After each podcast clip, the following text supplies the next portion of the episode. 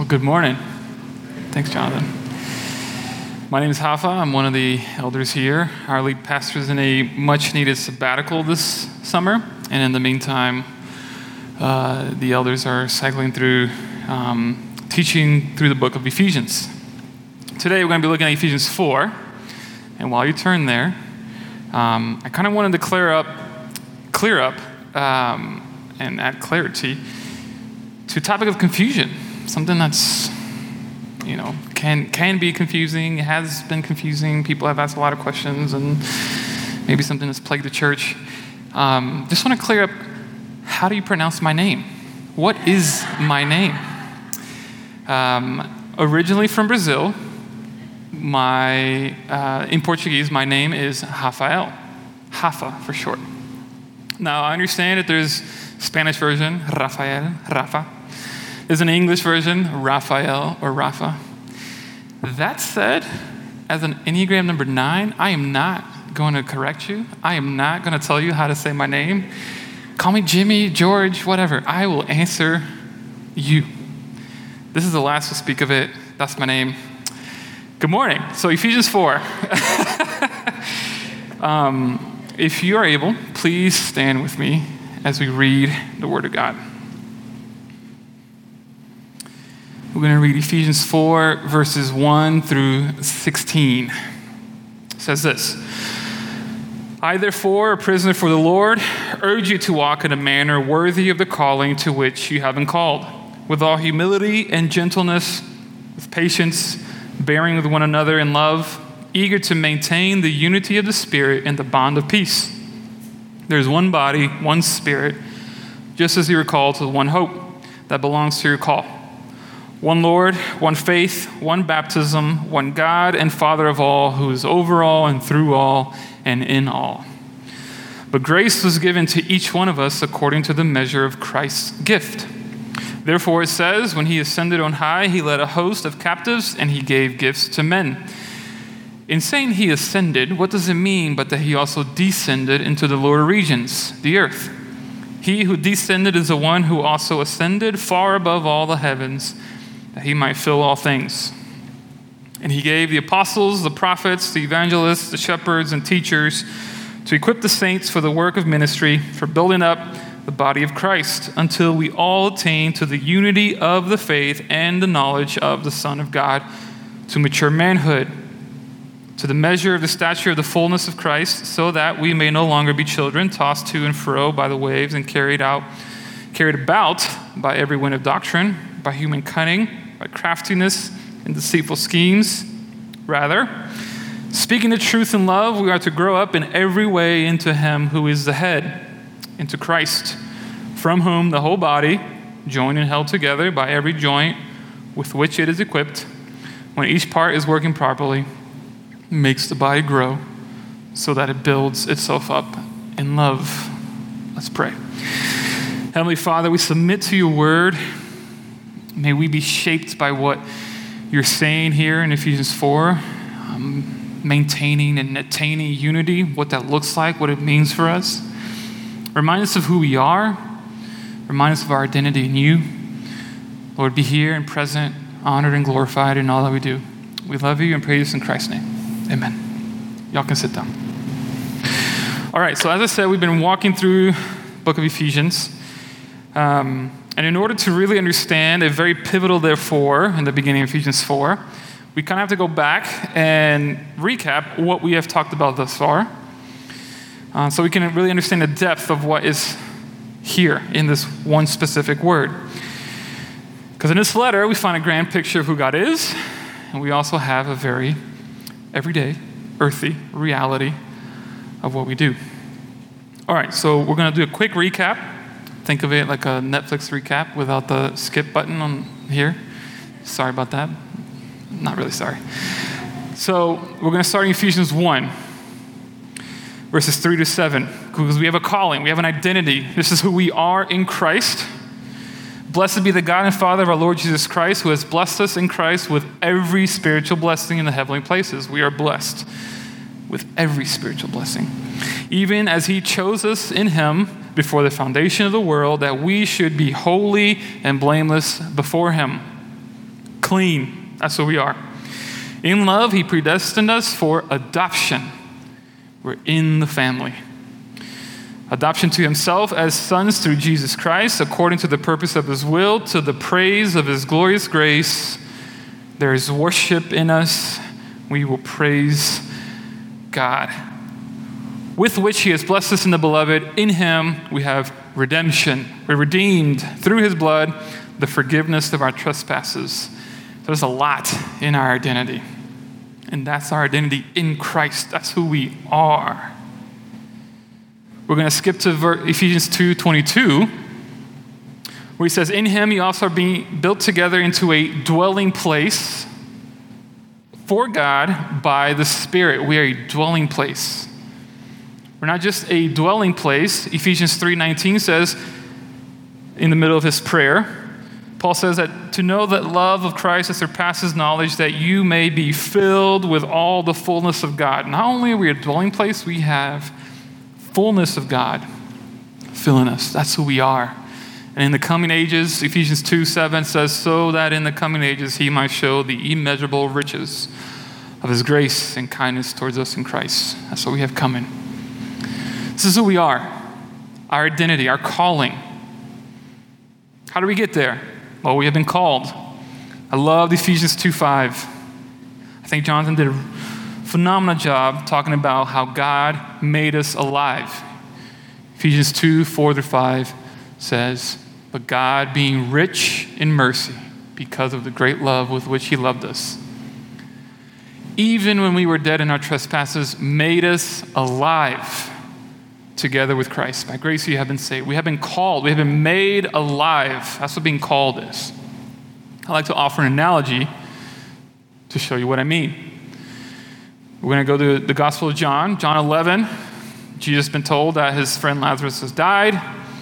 After going, speaking with folks there, this is what he says John 11, verse 43 to 44.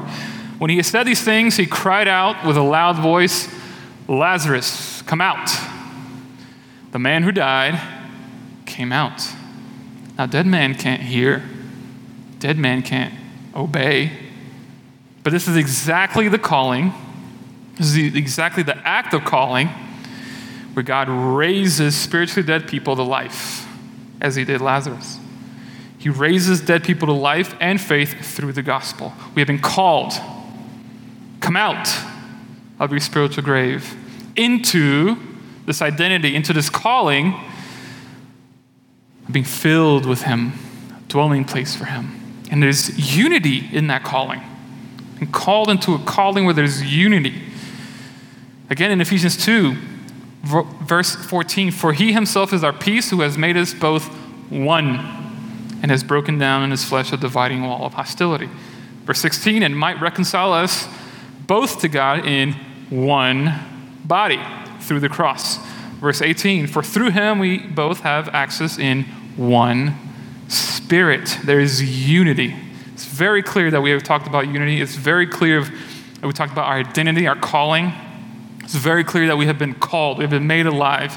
We've been called into a calling. Therefore, Therefore, walk in a manner worthy of the calling to which you have been called. That's the therefore is therefore. It's a shift in Paul's argument from talking about what God has done for us to what God is doing through us. What has come before is going to govern and shape and empower what comes now, the doing. We can't teach the doing of Christianity without the foundational doctrine. If you just do without the first three chapters of Ephesians, that's hypocrisy. We just do based on our strength, on our wisdom, on what we think is best. But we walk in a manner worthy of the calling to which we have been called. And I love the, the picture of walking. It occurs eight times. Paul talks about walking eight times in Ephesians and several more times in all his letters. It's his favorite word, actually, to talk about the everyday, ordinary Christian life. It's a very simple, ordinary, one step at a time, just living one day at a time by faith in God. Just walk. Walk in a manner worthy of the calling to which you have been called. So now we ask the question is that walking, is that every day, is that living transformed by what we've been called from, the way we've been called, come out, or what we're called to, who we are in Christ, a dwelling place filled by God? And I would say Paul would answer that question with a yes. We are transformed, our walking is transformed by being called and by the calling. You have been called into a calling. You have a new person. You are a new person. So walk worthily of that. Walk in a manner worthy of that. And I'll be honest with you, when I came across that phrase, walk in a manner worthy, I had to take a step back and understand what is that saying?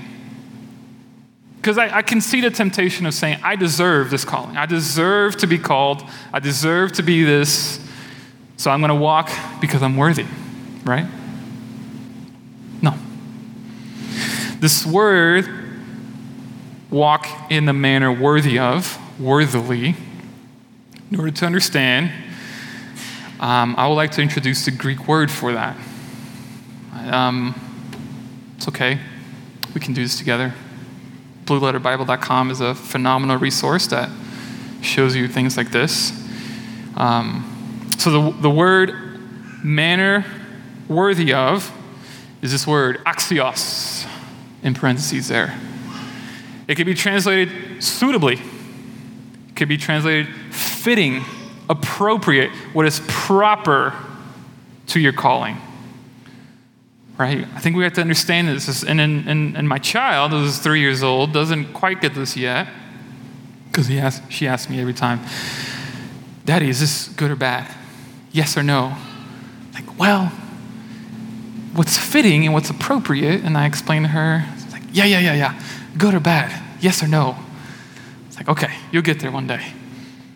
But we have to get past that. We have to get past yes or no, good and bad, do this, don't do this. We have to walk in a manner that is appropriate to being called, to being made alive, and appropriate to the calling of who we are in Christ. So, what are some of the descriptions of the marks of this walking, right?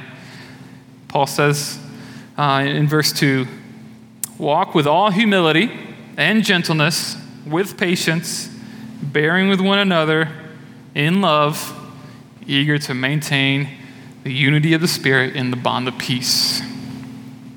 So, this walking, filled with humility, filled with gentleness, patience, bearing with one another in unity. So when we come across a list like this, we have to think to ourselves, like, how, how do these kind of fit together, right? Like, why is it a list and why is it kind of structured in this way? Okay, let's take each part at a time. With all humility and gentleness, with patience, bearing with one another. All right, humility and gentleness. I propose that humility is a disposition of the heart a fundamental disposition of the heart that gives rise to and produces gentleness. Can't be gentle without humility. Similarly, patience is foundational to bear with one another. You can't bear with one another if you don't have patience. There's not a grumbling of, I just tolerate this because it's what I'm called to do. No, it comes out of an overflow of patience. And furthermore, I would even say that the humility, gentleness piece is foundational to the patience, which is foundational to bearing with one another. Meaning, humility is foundational, foundational to this walk. We're going to look very quickly at Philippians 2, a parallel passage where Paul's having very similar words, very similar idea, arguing the same thing and you see what I mean here in a second. Complete my joy by being made of the same mind, having the same love, being in full accord and of one mind. Pretty clear that unity is what he's arguing for here.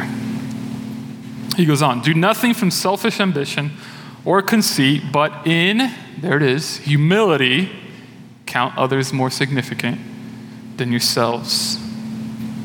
Humility gives rise to reckoning others as people to be served, not people to be used. So humility gives rise to gentleness, which gives rise to patience, gives rise to bearing with one another, which gives rise to unity. And so, this walking in a manner worthy of your calling, I think, Paul is going to take the rest of the book of Ephesians to unpack what that looks like. What does it mean to walk? Right? God has done these things for us, therefore, walk, and let me show you what that looks like. Let me show you what it looks like to, be, to appropriately walk in that way. And his very first way to do that is by calling us to be eager to maintain the unity of the Spirit in the bond of peace. So maintain. Maintain unity. We don't create this unity, we don't conjure it up, we keep it. It's created by God, we just simply maintain it. How do we maintain it? Great question. Thank you for asking.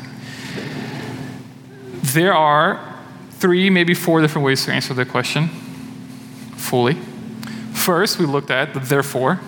God has done these things, therefore maintain, because that's who you are, your identity Secondly, I think we can look at what the definition of unity of the Spirit is. And we can also look at um, the cost of that unity. So we already looked at the therefore. So, what is unity of the Spirit? I'll try to go very quickly through this. I think it means three things. It means, I think it means it was created by the Spirit. Ephesians 2:18 says this, "For through him we both have access in one spirit to the Father. So the Spirit is who creates the possibility that there's even access and connection to Christ and the Father at all. So this unity is created by the Spirit. It's also consisting in the Spirit. Ephesians 2:22 says, "In him you also have in him you also are being built together into a dwelling place for God by the Spirit." God inhabits his people by the Spirit. So he create, this unity is created by the Spirit, is consistent in the Spirit, and it is preserved by the Spirit. It is maintained in the Spirit. Wait a second, I thought we were going to maintain it. But as you may know, Christianity is built on that therefore. We can't do anything apart from God, apart from Christ, apart from the Spirit. So our maintaining is dependent on the Spirit's preservation of that unity. And we're going to have to go outside of Ephesians really quickly to, to see what I mean.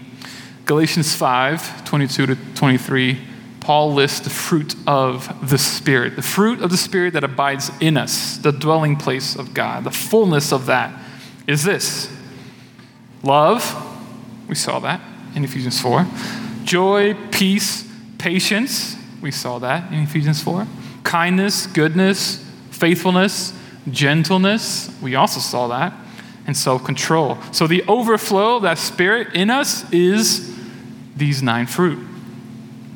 So it's created by the Spirit, consistent in the Spirit, preserved by the Spirit. So we maintain that unity by the Spirit. And this unity cost everything. Again in Ephesians 2.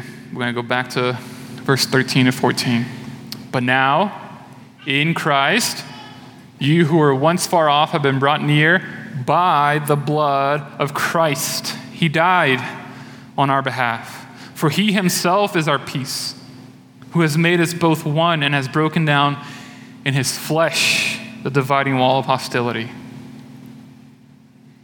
Ephesians 2:16 goes on to say, and my reconciles both to God in one body through the cross. This is the cost of that unity. Himself, Christ Himself is the cost of that unity. Therefore, we maintain it. So walk in a manner worthy of your calling by maintaining the unity of the Spirit in love. And Paul goes on to verse 4 through 6 to list once again reminders of what our unity is built on. There's one body, one spirit, just as you recall to one hope that belongs to your call one Lord, one faith, one baptism, one God and Father of all, who is over all, through all, and in all. One. Feel the oneness there. That's the basis of our unity. See, Paul is keenly aware of, of the very temperaments, the racial diversity, even the diverse social backgrounds in his readers back then and even here today. We all have different upbringings, different backgrounds, different experiences. We look, think, talk differently. But here, Paul wants you to be even more aware of the spiritual realities that now unites us and that completely transcends any differences, any barriers, any obstacles. We are one. In Christ, we are one, saints. All now have equal shares in the privileges of grace. We are one. Therefore, maintain that oneness. And then in verse 7, Paul goes on to say, But grace was given to each one of us. So in that oneness, there's amazing diversity. Not uniformity, not act the same, talk the same. Diversity in the oneness. Diversity through which this oneness will be experienced and displayed to the world. To each of us is given a gift according to the measure of Christ's gift. Endless varieties of gifts. And these gifts are for the benefit of all. John Calvin says this. You may have heard of him. No member of the body of Christ is endowed with such perfection as to be able, without the assistance of others, to supply his own necessities. No one is an island in the church. We are equipped to serve each other. He goes on, verse 8 Therefore it says, When he ascended on high, he led a host of captives and he gave gifts to men. Paul, Paul is quoting Psalm 68 here. Um, and he's quoting Psalm 68 to, to show the parallel that in Psalm 68, um, starting in verse 18, uh, you ascended on high, leading a host of captives in your train and receiving gifts among men, even among the rebellious, that the Lord God made dwell there. Right, so you can kind of hear the similarities, but wait a second. He says he received gifts in Psalms, but he gave gifts in Ephesians. What is that? And the best picture I could think of um, is related to Lord of the Rings. Has anybody seen Lord of the Rings? Yeah, excellent.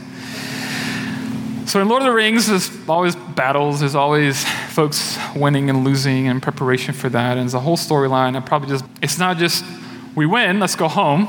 It's a we win, take their stuff and go home. So Psalm 68 is talking about that victory that Christ had, that God had with the law. God won over his enemies and gave the law to Moses.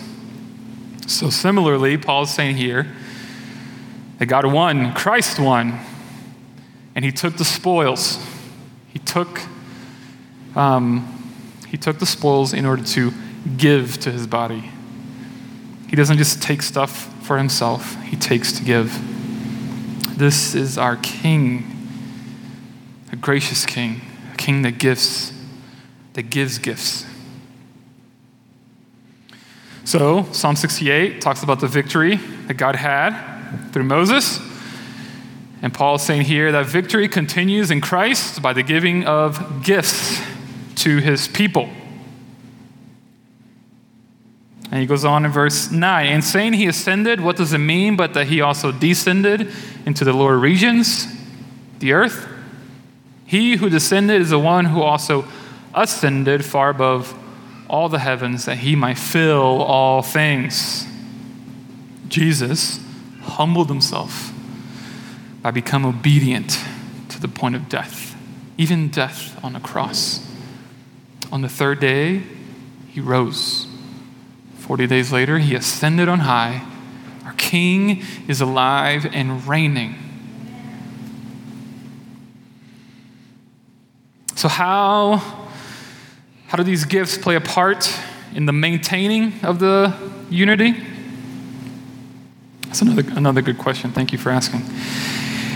Verse 11 He gave the apostles, the prophets, the evangelists, the shepherds, and teachers. He gave leaders, foundational leaders, and ongoing leaders to the church, his body, Christians, us, to equip all Christians. Let's take a quick look at that. So, the apostles and prophets, it's not the first time we hear the, those terms in Ephesians. Um, Ephesians 2 19 through 20 says, You are fellow citizen with the saints and members of the household of God, built on the foundation of the apostles and prophets, Christ being himself the cornerstone. So Christ is the cornerstone. Foundationally, apostles and prophets. So the reason they're foundational is because they have been recipients of the unique, authoritative revelation that hasn't been given before. Apostles firsthand um, access to Christ. They have seen and it's been revealed to them the truth of who Christ is. And on top of that foundation, what do you do with that? Well, you herald it, evangelist, and you herald it to non believers to gather churches, and, sh- and, and those uh, churches have shepherds pastors is another word for that, that teach them.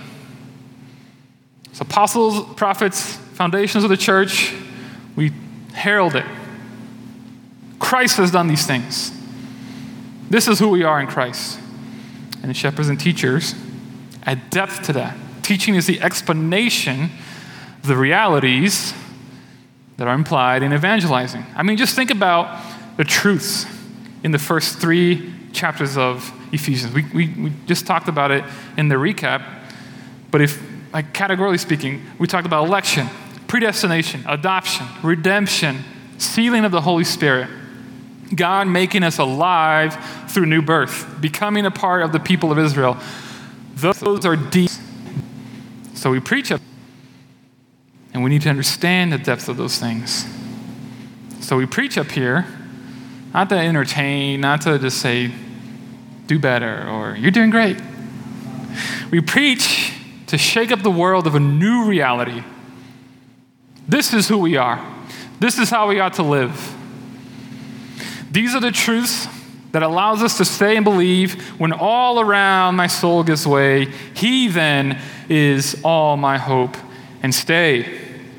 Unshakable foundation, teaching the depth of these truths do something. They're doing something. And what they're doing is they are equipping. Verse 12 to equip the saints for the work of ministry, for building up the body of Christ. Equip the saints. Equipping doesn't start with a blank slate, it doesn't start with step one, because just go back to verse 7. Grace was given to each one of us. We all have gifts. We all have unique giftings, as unique as our fingerprints. So, what is that? What is equipping?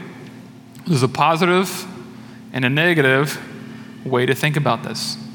So, positively speaking, it means to complete, to provide what is needed, to provide what is missing the skills or knowledge or motivation. So equip, complete. Negatively speaking, that word equip um, was used to, to describe mending of, of fishing nets, right? To, to put together what's been broken. So to equip can also mean to mend what is broken. And we do live in a broken world. So we equip to complete, to mend what is broken. For what?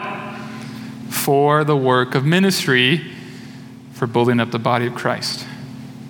The work of ministry. So, this is another word that I wanted to make sure I understood and want to make sure that we understand this.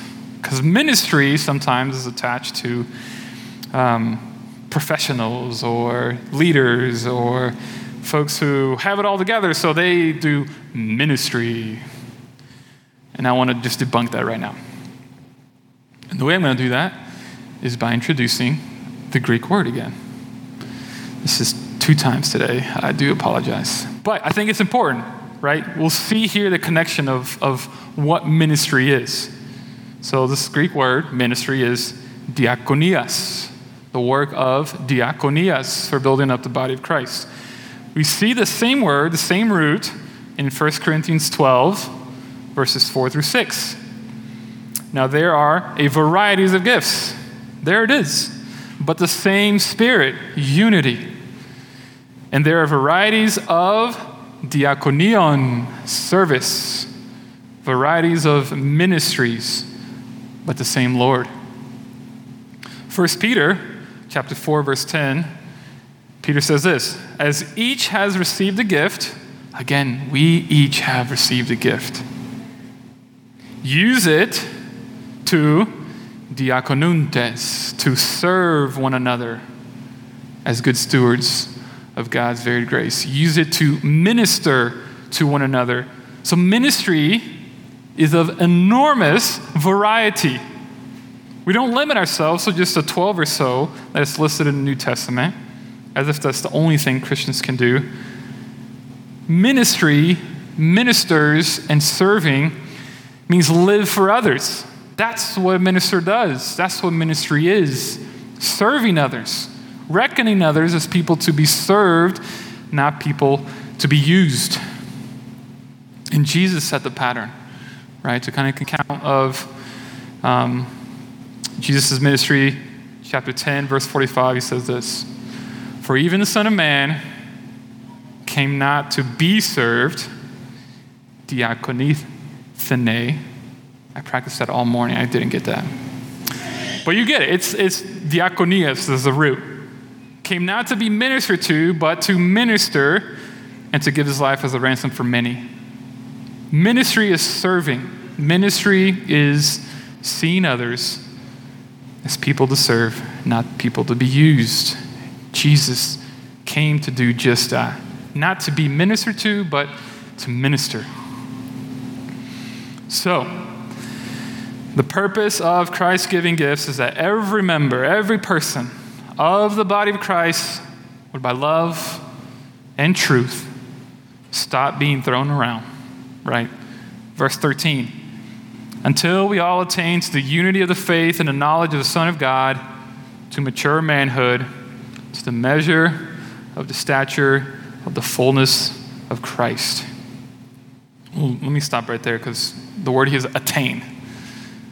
And like you, I was like, wait, I thought we were to maintain the unity. Why are we attaining? What are we attaining? We're doing something, we're pursuing something, right? Well, specifically, what we're pursuing here is the unity of the faith and the knowledge of the Son of God.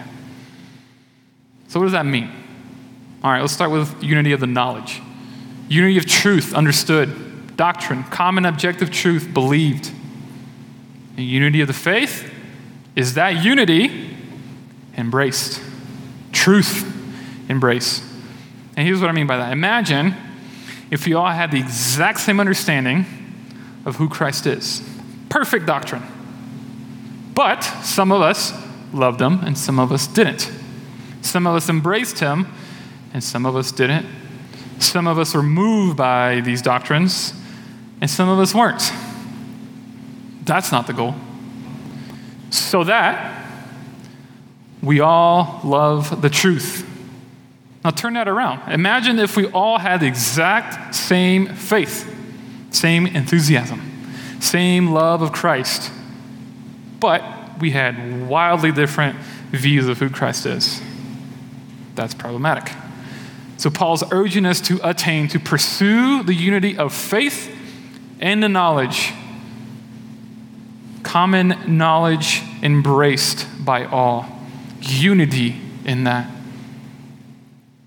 So, what is all this doing? I understand that the 16 verses that we just read is kind of all over the place, just parentheticals here and there. And, um, but I would summarize it like this, right? I will summarize it as maintain and attain unity by love by ministering to each other with the gifts of Christ.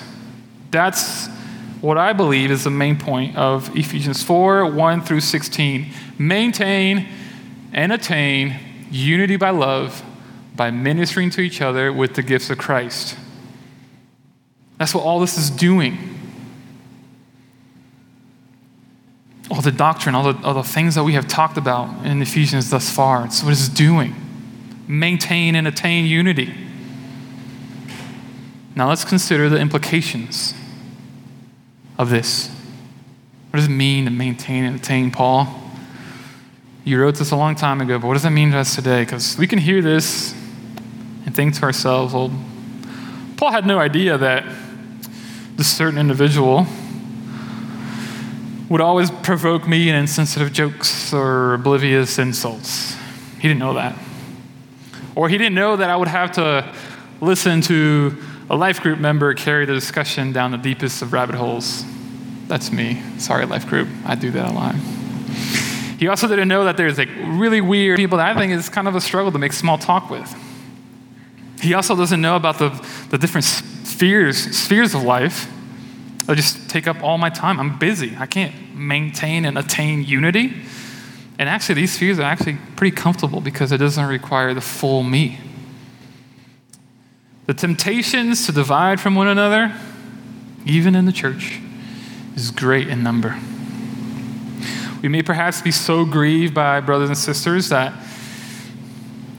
unity will come only at the cost of painful conversations, humbling confessions, extended conflict resolution, daily patience, daily gentleness daily maintaining, daily attaining. That's the everyday life of God's church. Because when we think about it, when there's tension or an obstacle in community, there's one of two paths.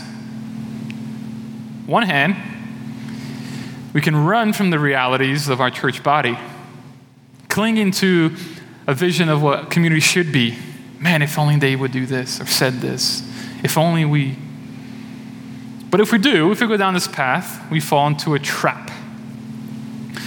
That Dietrich Bonhoeffer describes it this way. He calls it the destroyers of community. He says, Those who love their dream of a Christian community more than the Christian community itself become destroyers of that community, even though their personal intentions may be ever so honest, earnest, and sacrificial. Sometimes the destroyers of community are pretty obvious. They're the agitators, the complainers, the fault finders, the one who always try to share how they would do things differently if they were in charge. But more often than not, the destruction is a lot more subtle. We become passive rather than active. We stop trying so hard. We neglect the uncomfortable conversations we neglect and leave others' sin unaddressed and our own concerns unmentioned. Our relationships begin to look a lot more formal than familial. Instead of patiently bearing with one another, we nurse grievances. We replay offenses. You've ever had that conversation in your head that you always win? that distance ourselves from others. We don't need to burn bridges to weaken the unity of God's church. We just need to quietly withdraw with our arms crossed. Some destroy with fire, and some destroy with ice. But both can leave a community in ruins. That's one path. The other is the one we just saw in Ephesians 4 a path that is far narrower, a path that is far more burdensome than the path I just mentioned. But hear me, church, it is far more beautiful. If we are willing, to enter into these truths of Ephesians 4 fully, allowing it to clear away any unbiblical community ideal, this perfect picture of what we think community should be, we may gain something on the other side of that that we wouldn't trade for the world. We won't escape the need for patience. Of course not. We won't escape or find that others' quirks are no longer odd. We won't find that unity comes easy. No. But what we will find is a deeper fellowship and a closer conformity with the one whose patience is perfect, whose shoulders bore the burdens of the world, and whose zeal for unity brought him from heaven to earth and from earth to the cross. As long as we value anything else, including this perfect picture of community, over Christ, we will unintentionally work to destroy whatever community we think we're in. But if we value Christ likeness, be more like Christ, even our ideal dreams of community, if we value Christ over that, then every insult, every peculiarity, every conflict, every sin will become an opportunity to become more like Christ. Only then will God's children rise into maturity. Only then will the body grow strong. Only then will the bride of Christ become brilliant. Because only then will this community look more like Jesus.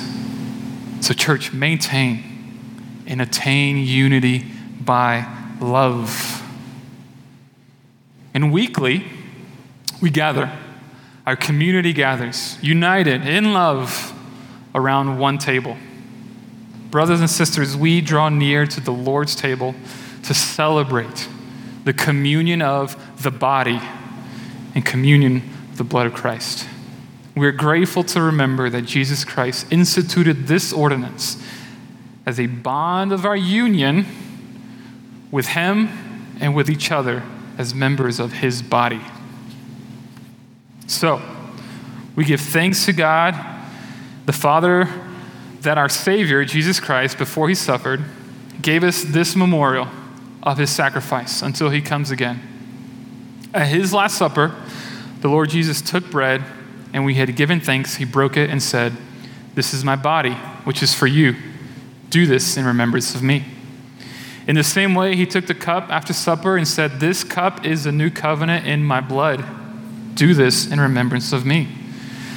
For whenever we eat this bread and drink this cup, we proclaim the Lord's death until he comes. Therefore, we proclaim our faith as signed and sealed in this sacrament. Christ has died Christ is risen. Christ will come again. Let us pray.